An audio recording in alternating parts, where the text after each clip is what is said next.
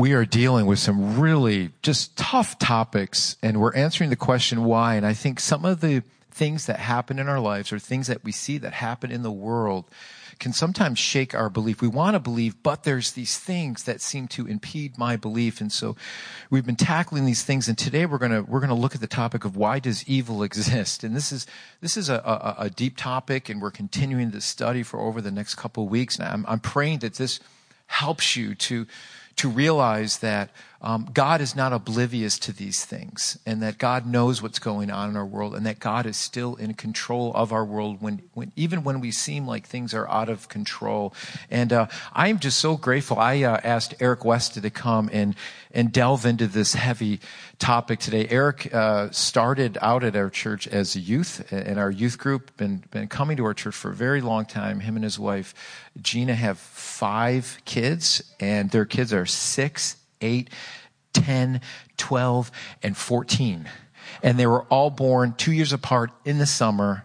But what's cooler than that about their family is that they all have red hair. They, if you see them running around our church, that's the Westa clan, and they are just the cutest bunch of kids. I think that might be a Guinness Book of World Records there. I don't know. I don't know, but that's, I don't know of any other family like that.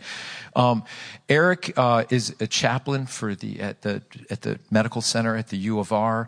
He has three theological master's degrees from uh, Liberty University. So I said, uh, I'm bringing the big guns in today for this topic. So uh, I was so glad when Eric said, "Yeah, I would love to come and share in that topic." And he did specific studies of this topic in school. And so I'm so glad that, that Eric is here, just sharing the Word of God with. us. We appreciate his family. His wife Gina oversees our National Girls Ministries, and we're just so glad that they're uh, part of our, our church family. And I'm really glad that Eric's going to share on this very sensitive topic today. So would you give Eric a warm welcome as he comes and just shares the Word of God with us? Thanks.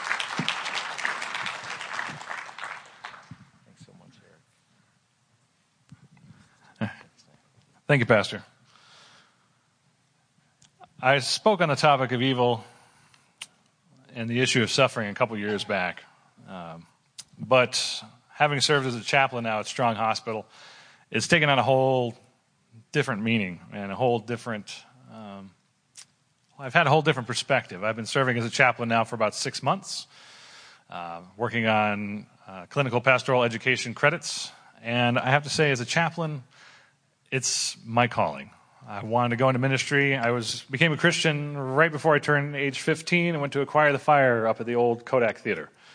And I remember our youth group, we decided to go forward to pray with a few kids who wanted to accept Christ.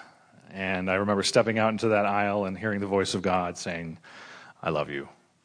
Come back to me.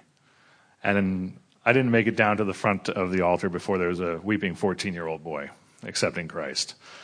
And I wanted to go into ministry, and for years it was hit and miss, and I served in a bunch of different roles over the years and different congregations and things down south where we I went to school.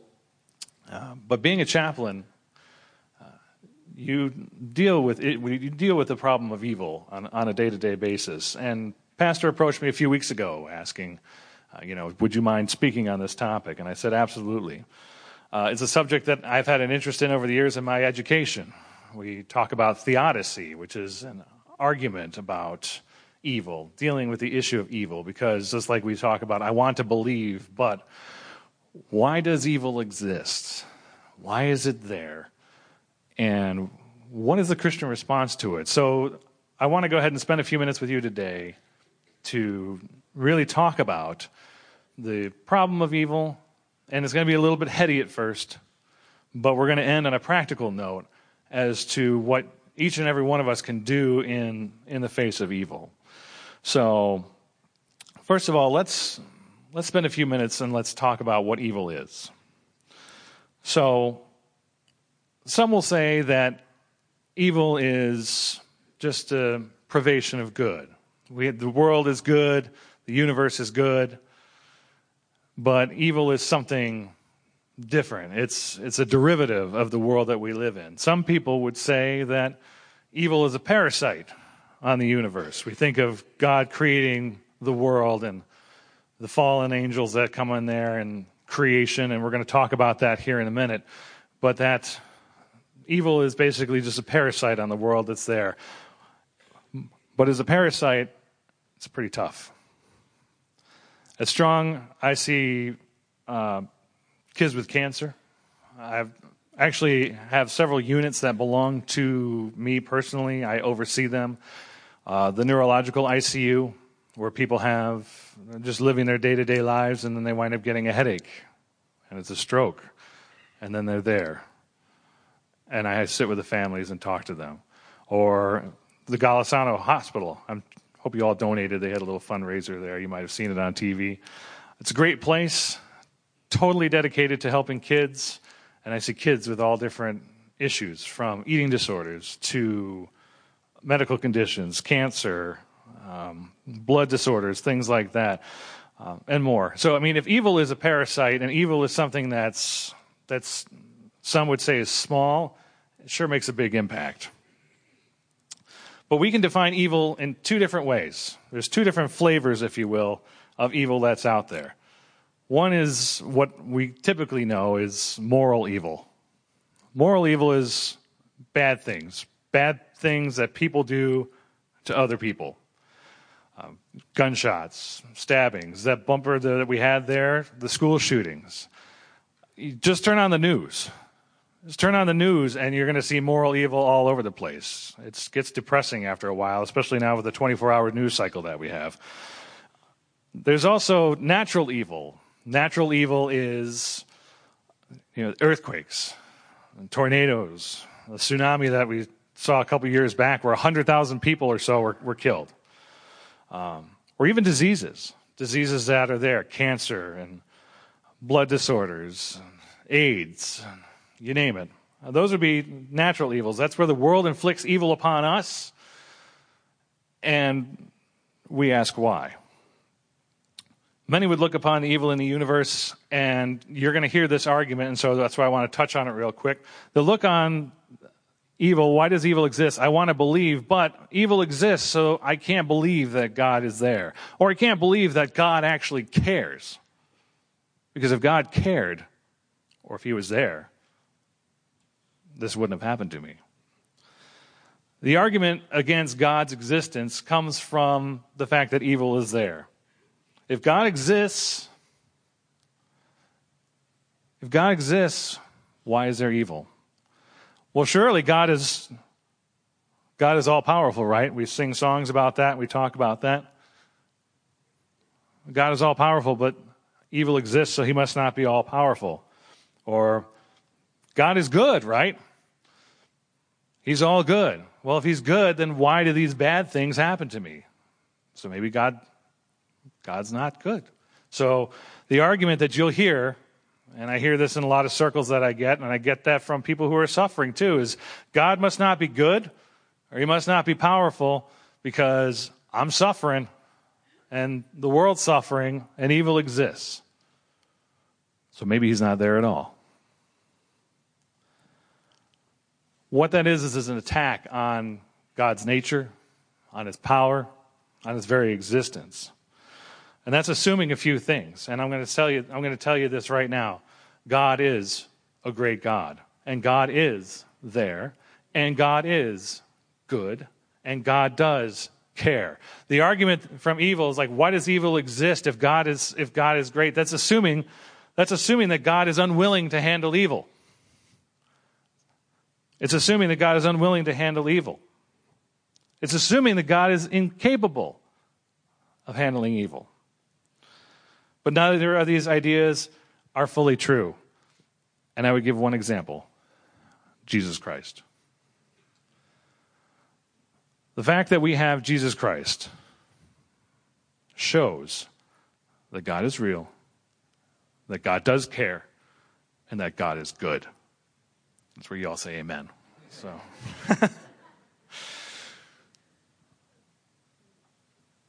the person of Jesus Christ came and took took care of the issue of sin. It shows that God is capable of dealing with the problems that we have. It shows that God is willing to do whatever it takes to deal with the evil that's in the world. For God so loved the world, he gave his only begotten Son. God pulls out all the stops in the person of Jesus Christ to deal with the evil in the world. So when people come to you and they say, well, God can't be all good or God can't be all powerful because evil exists, I want to believe, but you point them to Jesus Christ and say, He's the epitome. He is God's answer. There has to be some sort of moral good to the universe. There's a quote by C.S. Lewis that I love, and he put it in his book, Mere Christianity. And he says, My argument against God was that the universe seems so cruel and unjust. But how had I got this idea of just and unjust? A man does not call a line crooked unless he has some idea of a straight line. What was I comparing this universe with when I called it unjust? So, again, not only do we have the person of Jesus Christ, the testimony of Scripture, we have it built into ourselves. I'm sitting there saying, I want to believe that in God, but evil exists. Well, how do you know what it is unless God's innately put it into you? of what is good and what is right so you know what's wrong. So when you encounter people that sit there and they talk about, I want to believe, but why does evil exist? Again, and they sit there and they, they try to trip you up with that idea. Like I said, point to yourselves, point to that innate moral compass that you have, and then point to the person of Jesus Christ as, as your answer. So the argument about this, again, can be real heady, but I don't want to stay here today. I just want to kind of give you that as a, as a preface, as something in your toolbox. I'm going to give you a lot of things for your toolbox today because this is a deep philosophical and theological question. So we'll say now, I'm going to assume everybody here in the room is in agreement that God is good, He's powerful, He exists. So we're all going to agree on that. I see heads nodding. That's good. So, what does the Bible say about evil? Where does evil come from? Where does it stem from? And in your first, hope you all have your handout here. Evil is a result of the free will of humanity. If you have your Bibles, turn to Genesis chapter 1. We're going to go way back to the beginning, beginning of time itself. Genesis chapter 1. It's right there in the beginning of your Bible. Genesis chapter 1, the very last verse of chapter 1, 131.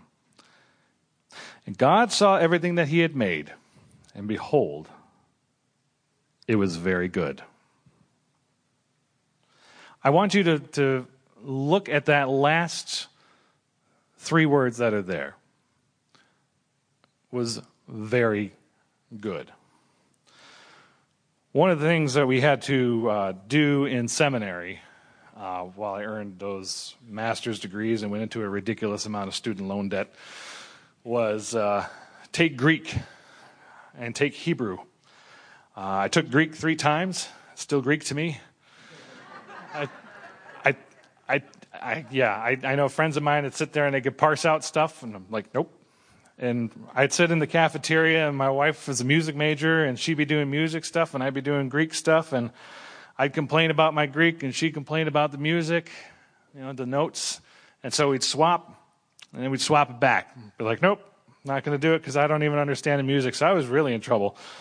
Uh, I took a course in Hebrew, and uh, my Greek Hebrew lexicon was of next to no use. Um, so that's why the internet's great. Uh, and Strong's Concordance is online if you, if you like it. But one of the things we did have to go over was um, they wanted us to go over um, Genesis in Hebrew. And I'm actually glad they did because some things did stick out to me. And this verse stuck out to me. Because in here, and I'm going to have to dust off your Hebrew. In Hebrew, the word very is mechod. I can't roll my R's that well. But the idea, we lose something in the translation here. In English, we say it's very. You know, that's it's really kind of watered down. It's, it's really kind of watered down. The idea in, in Hebrew is abundantly, exceedingly, Not better words than, than very. There's a force behind this idea of good. In verses, and I want to point out too that if we look at, we all know the creation story. God creates the sun, the moon, the sky, the fish, the plants, the animals, people. All we get is good. Verses 10, 12, 18, 21, 25, we get good. God saw that it was good, and it was evening and morning, and so and so. It was good. But when you take the totality of the universe, this is at the very end. God is literally sitting back, and I can just imagine him sitting on his throne. And again, this is the God of the universe holding the universe. I just picture the giant sphere, and he's just holding it in the palm of his hand because our God is a great God. And he's sitting there, and he looks back, and he says, This is very good. It's not just good, it's very good. So I want to emphasize this point because the universe and the world that we live in, the world that you and I inhabit, was not designed to be this way. It was not designed to be this way. It was designed to be very good. So what happened? 17 verses later, we screw it up. That's all it takes. God gives humanity free will. Genesis 2:17, God gives humanity free will. You can do anything you want. You're in charge of this garden. Take care of it. Name the animals. Have fun. Just don't eat that tree. Don't eat the fruit of that tree. That's the one choice. Anything else you want to do, you can eat this tree, you can go here, ride around on unicorns, whatever was there, in the Garden of Eden, it doesn't matter. You can do whatever you want to do, but just don't do this one thing. We do it. And we all know how it goes. And you and I, as descendants of sinners, are sinners ourselves. And God judged Adam and Eve, and that's why we suffer, and that's why there's death. And God also put the suffering on the world as well, where He says, thorns and thistles will inhabit the ground. So not only as humanity, our job was to take care of the earth. So not only did we bring suffering upon ourselves, but we brought suffering upon nature itself. And since we're all the offspring of Adam and Eve, we all suffer too. The Bible points this out in Ephesians chapter 2, verses 1 through 3. Paul goes ahead and he writes, And you were dead in the trespasses and sins in which you once walked. Again, he's writing to the church in Ephesus. These are Christians, but he's writing to them, reminding of them of where they came from. You were dead in the trespasses and sins in which you once walked, following the course of this world, following the prince of the power of the air, the spirit that is now at work in the sons of disobedience, among whom we all once lived in the passions of our flesh, carrying out the desires of the body and the mind, and were by nature children of wrath, like the rest of mankind. Every single one of us. Rabbi Kushner wrote a book years ago, Why Bad Things Happen to Good People. I would challenge that to, to, to, have him edit the title, Why Do Bad Things Happen to People? Because there's no such thing as a good person, with the exception of Jesus Christ. Evil is a result of the free will of humanity, and that's why evil as a force exists in the universe today. But time and time again at Strong, and I'm sure you've heard this too, and you may have even thought it at one point or another. I'm sure you have, because all of us do. Say, I'm a good person. I don't lie. I don't cheat. I don't steal. Why do bad things happen to me? Why does evil come upon me? Like I said, it's I see people in the hospital all the time. Every Friday I'm on call in the afternoon to handle pages when I first got there, they gave us a pager, and I'm like, really? This is like 1990s technology. Surely we got something better. This is 2017. And they said, just wait. One day a week, you're on call in the afternoon, you get another pager. I was like, wow, I'm special. I get two pages.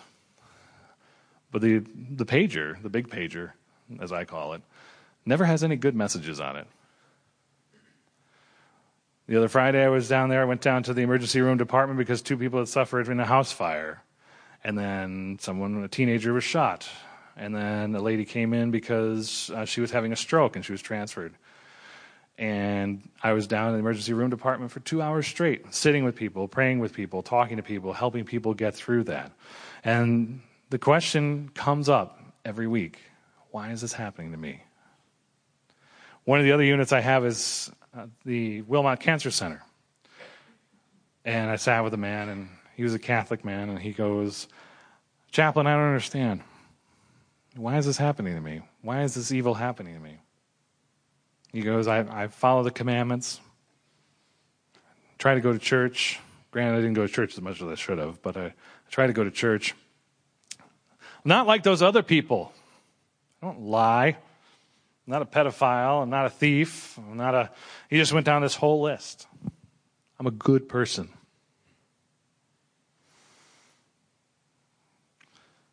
So again, that question's asked. I had another gentleman, his wife had just passed away from cancer after a 10 year running battle. We'll call him Fred. Fred was a great guy. Helped his wife through cancer for 10 plus years. She didn't make it. But he rebounded, spent about seven, eight months, went to support group, making friends, living life, trying to get over that, trying to move on. He got cancer and he passed away. But I remember sitting in his room and he asked that question too. I'm a good person. I'm a good person. Why do bad things why do bad things happen? So what's the answer to that? When somebody comes to you and they say, "Okay, so if God is good and God is great and evil is a result of the free will of mankind, what purpose does evil have?" What purpose does it have? Why am I suffering? Why am I going through this? Before I delve into the reasons that evil can be there in your situation, I just want to point out one thing, and I want you to hear me. It's okay to ask why. Many of us in the Christian faith have a problem with asking God why. It's okay to ask why. The book of Job is an entire book filled with the question why. We know why. We know why because we have the inside scoop that God and Satan are having a, a throwdown in heaven where Satan is like, You take away all of his stuff, surely he'll curse you and die. Job loses his kids, all of his stuff even his health. His friends see him from far away and they recognize, they, they know it's him, but they can see the affliction on him. So much so that they're not even towards his house yet and they start weeping for him. And Job asks why. God never gets on his case for asking why. God talks about how he's in control. God talks about how he's sovereign. But God never smacks Job upside the head and says, You can't ask that question. But we in the Christian faith sometimes have a problem. We think why equals doubt. It doesn't. We're mortal, we're human beings. We see through a mirror darkly, as Paul says in 1 Corinthians. We don't understand. Why does evil exist? Why? You can ask that question. So, what is the answer then? Why do bad things happen? What can I take comfort in? I give you four different, four different positions. Again, this is for your toolbox. This is for your toolbox. The first one is God allows bad things to happen for his glory. Folks like uh, John Piper, John MacArthur, a lot of Christian theologians will hang their hat on this idea. So that miracle that occurs when people are cured of whatever disease they're at, his glory. The people that are suffering for whatever reason, His glory. Strengthening of your, t- your, your faith in times of trial, His glory. Evil exists that God can be glorified through it somehow, some way, some shape, some form. This one's a hard one, I'll admit. This one's a hard one for some folks, especially when you're in the middle of doing it. I've heard people say that this makes God seem narcissistic, but God also is the greatest thing in the universe, so does not God deserve his own deserve glory?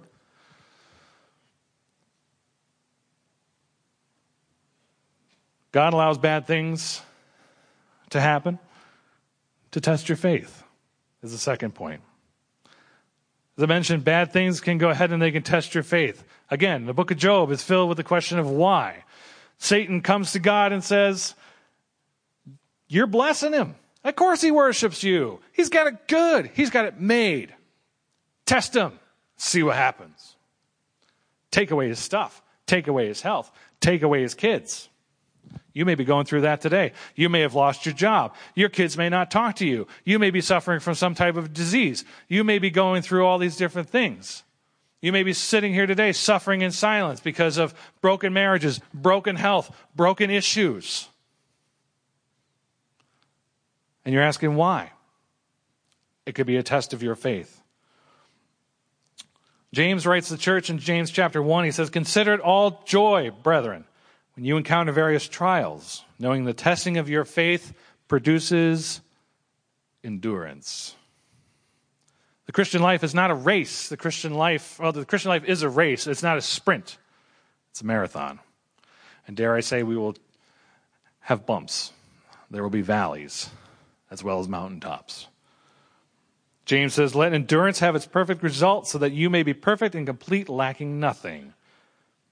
Peter also says, after you have suffered a little while, the God of all grace, who has called you to his eternal glory in Christ, will himself restore, confirm, strengthen, and establish you. 1 Peter 5:10. So, God allows bad things to happen for his glory. God allows evil to occur in your life and bad things to happen to test your faith. God allows, the third point would be God allows bad things to happen to bring about good. Pastor talked about this last week. We talk about suffering. And Pastor brought up Romans 8:28. It's a verse pretty much everybody knows. We know that all those we know that for those who love God, all things work together for good for those who are called according to his purpose. Are you called according to his purpose? So that means all things. And Pastor stole my line because he said last week, all means all, and all all means. I like that line. I wanted to use it, but he used it first. But I won't hold it against him. But it's true. It's true. And that's tough. Again, these are things for your toolbox. These are things for you to, to hang your hat on. These are ideas for you to, to, to, to ruminate about and to think about when you're sitting here and you're going through this or you see someone else going through this. That's what this is supposed to go ahead and to help you with. The last point sometimes God allows bad things to happen for reasons we don't understand. If I'm honest, this is probably the one that most of us face all the time. I can sit there and say, well, God's going to get glorified through this. I can say it's testing my faith. I can say some sort of greater good will come out of this. But I'll tell you what, when you're in the middle of this, I don't understand God. I don't understand. Why is this happening? Why is this happening? Why is there evil? Like the thing of the school shooting that we saw, or we read on the news of the kid out in Chile that was killed in a car accident, or the other girl that was down in Naples that died of flu complications. I don't understand. I don't understand.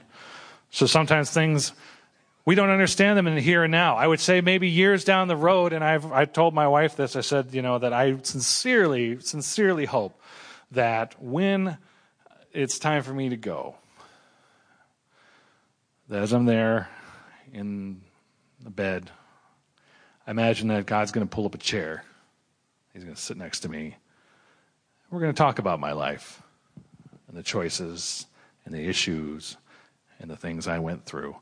We're going to have a good laugh because I didn't understand what was going on then. But he was there the entire time. but that's tough. This is tough. This is honest. This is real. We don't understand what we're going through. We don't understand why we're suffering. We're in the middle of this, and it's like, God, I don't understand what is going on. So, with that in mind, I want to touch on the practical part of this message real quick. Things happen for reasons we don't understand. That person, that friend of yours, that family member is suffering. You don't understand why. You don't know why you're suffering. You don't know why they're suffering. You don't know. You don't understand why this is going on. So, if you you have these ideas, you have these things in your toolbox, you have these theological constructs, but I'm going to tell you something.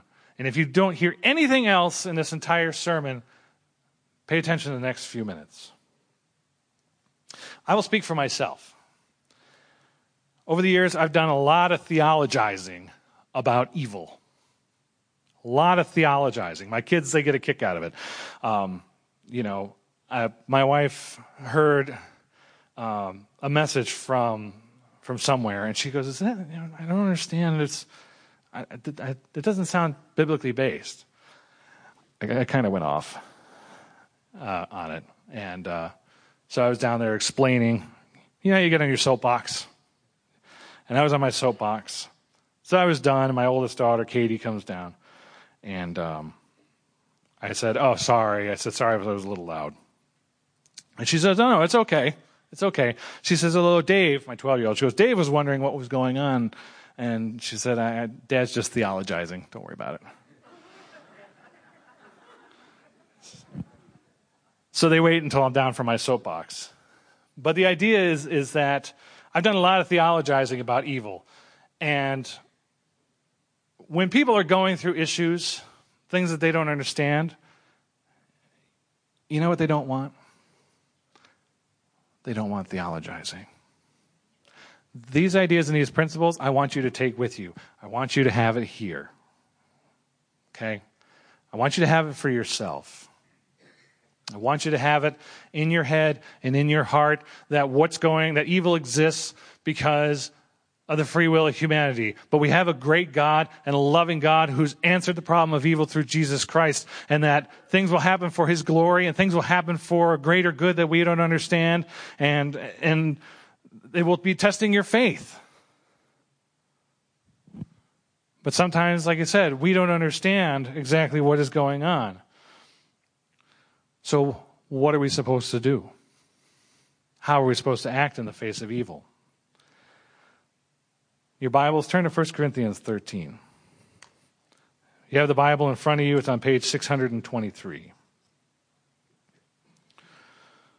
Paul goes, If I speak in the tongue of men and angels, but have not love, I am a noisy gong or a clanging cymbal. If I have prophetic powers and understand all mysteries and all knowledge, and if I have faith so as to remove mountains but have not love, I am nothing. If I give away all I have, if I deliver my body up to be burned, then I have not love, I gain nothing. Having the answers, but no love, gains nothing.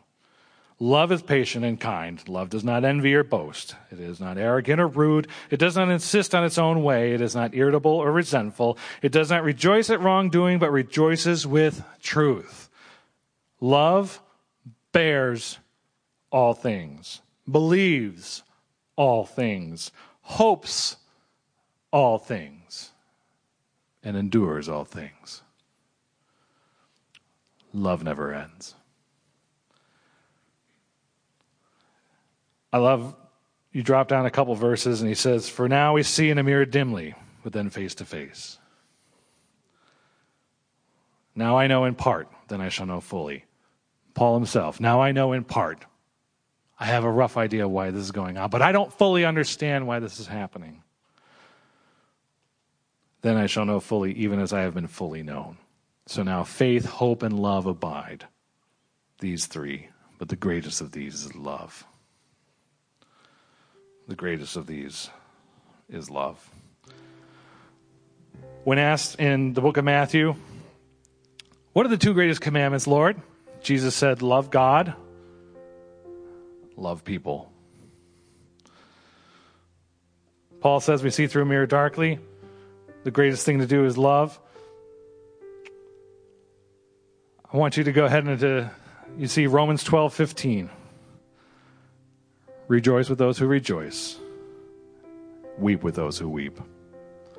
So, in the face of evil, in the face of what we don't understand, what we're supposed to do is we get out from the podium, we get out of the pew, and you know what we do? We wind up sitting next to that person, and they say, I don't understand what's going on.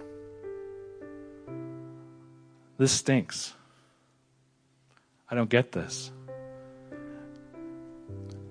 They don't want theologizing. They want you to take and put your arm around them and say, It does stink. It is horrible. What you're going through, I don't understand. I don't understand what you're going through. But I'm here for you. Half the time, my job as a chaplain is just doing that. Sometimes people will be at that point where they want those theological constructs and they want those answers. And that's great. And we can give those answers to people who want that. But I'm going to tell you right now the majority of people just want you, in the face of evil, to love them and to be there with them. Whether it's a loss of a kid, loss of health, loss of things, suffering, evil in the world we sit there and we turn on the news, as Christians, our response to a world that is suffering from evil is to be love. And that is a high calling, and that is a tough calling. Jesus said, In this world you will have tribulation, but take heart. I have overcome the world. Jesus has overcome the world. But we are here in the world. But you know what we are? We are the body of Christ. We are the hands and the feet and the mouth of Christ here on earth. So our job is to go into the world and tell the good news and to love on the people that are there.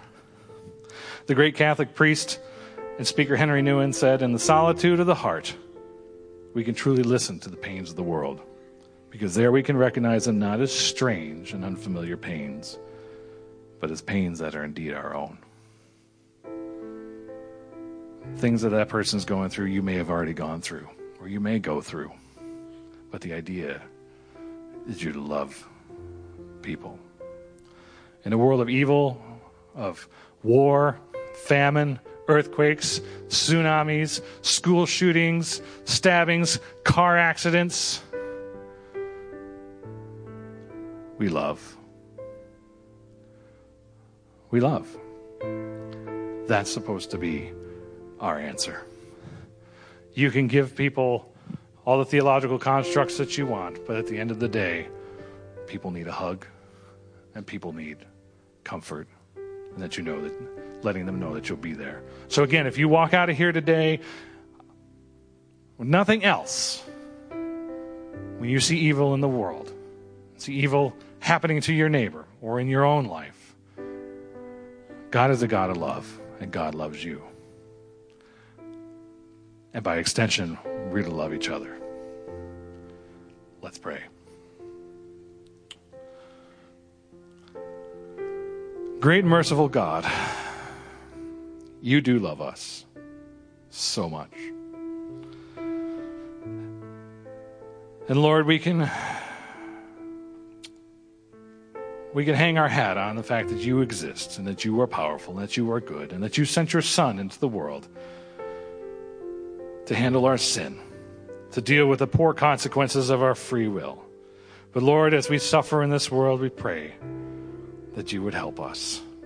Help us to see, if it be your will, the answers to why we suffer in the specific situation that we're in. But Lord, when we are surrounded by evil and we turn on the news and we hear it on the radio and we see it in our lives or our friends and our family and even in our own, help us, Lord.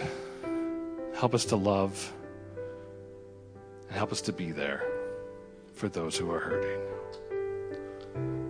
Help us to be your hands and your feet and your mouthpiece here on earth. Just go before us and help us, we pray. And all God's people said, Amen.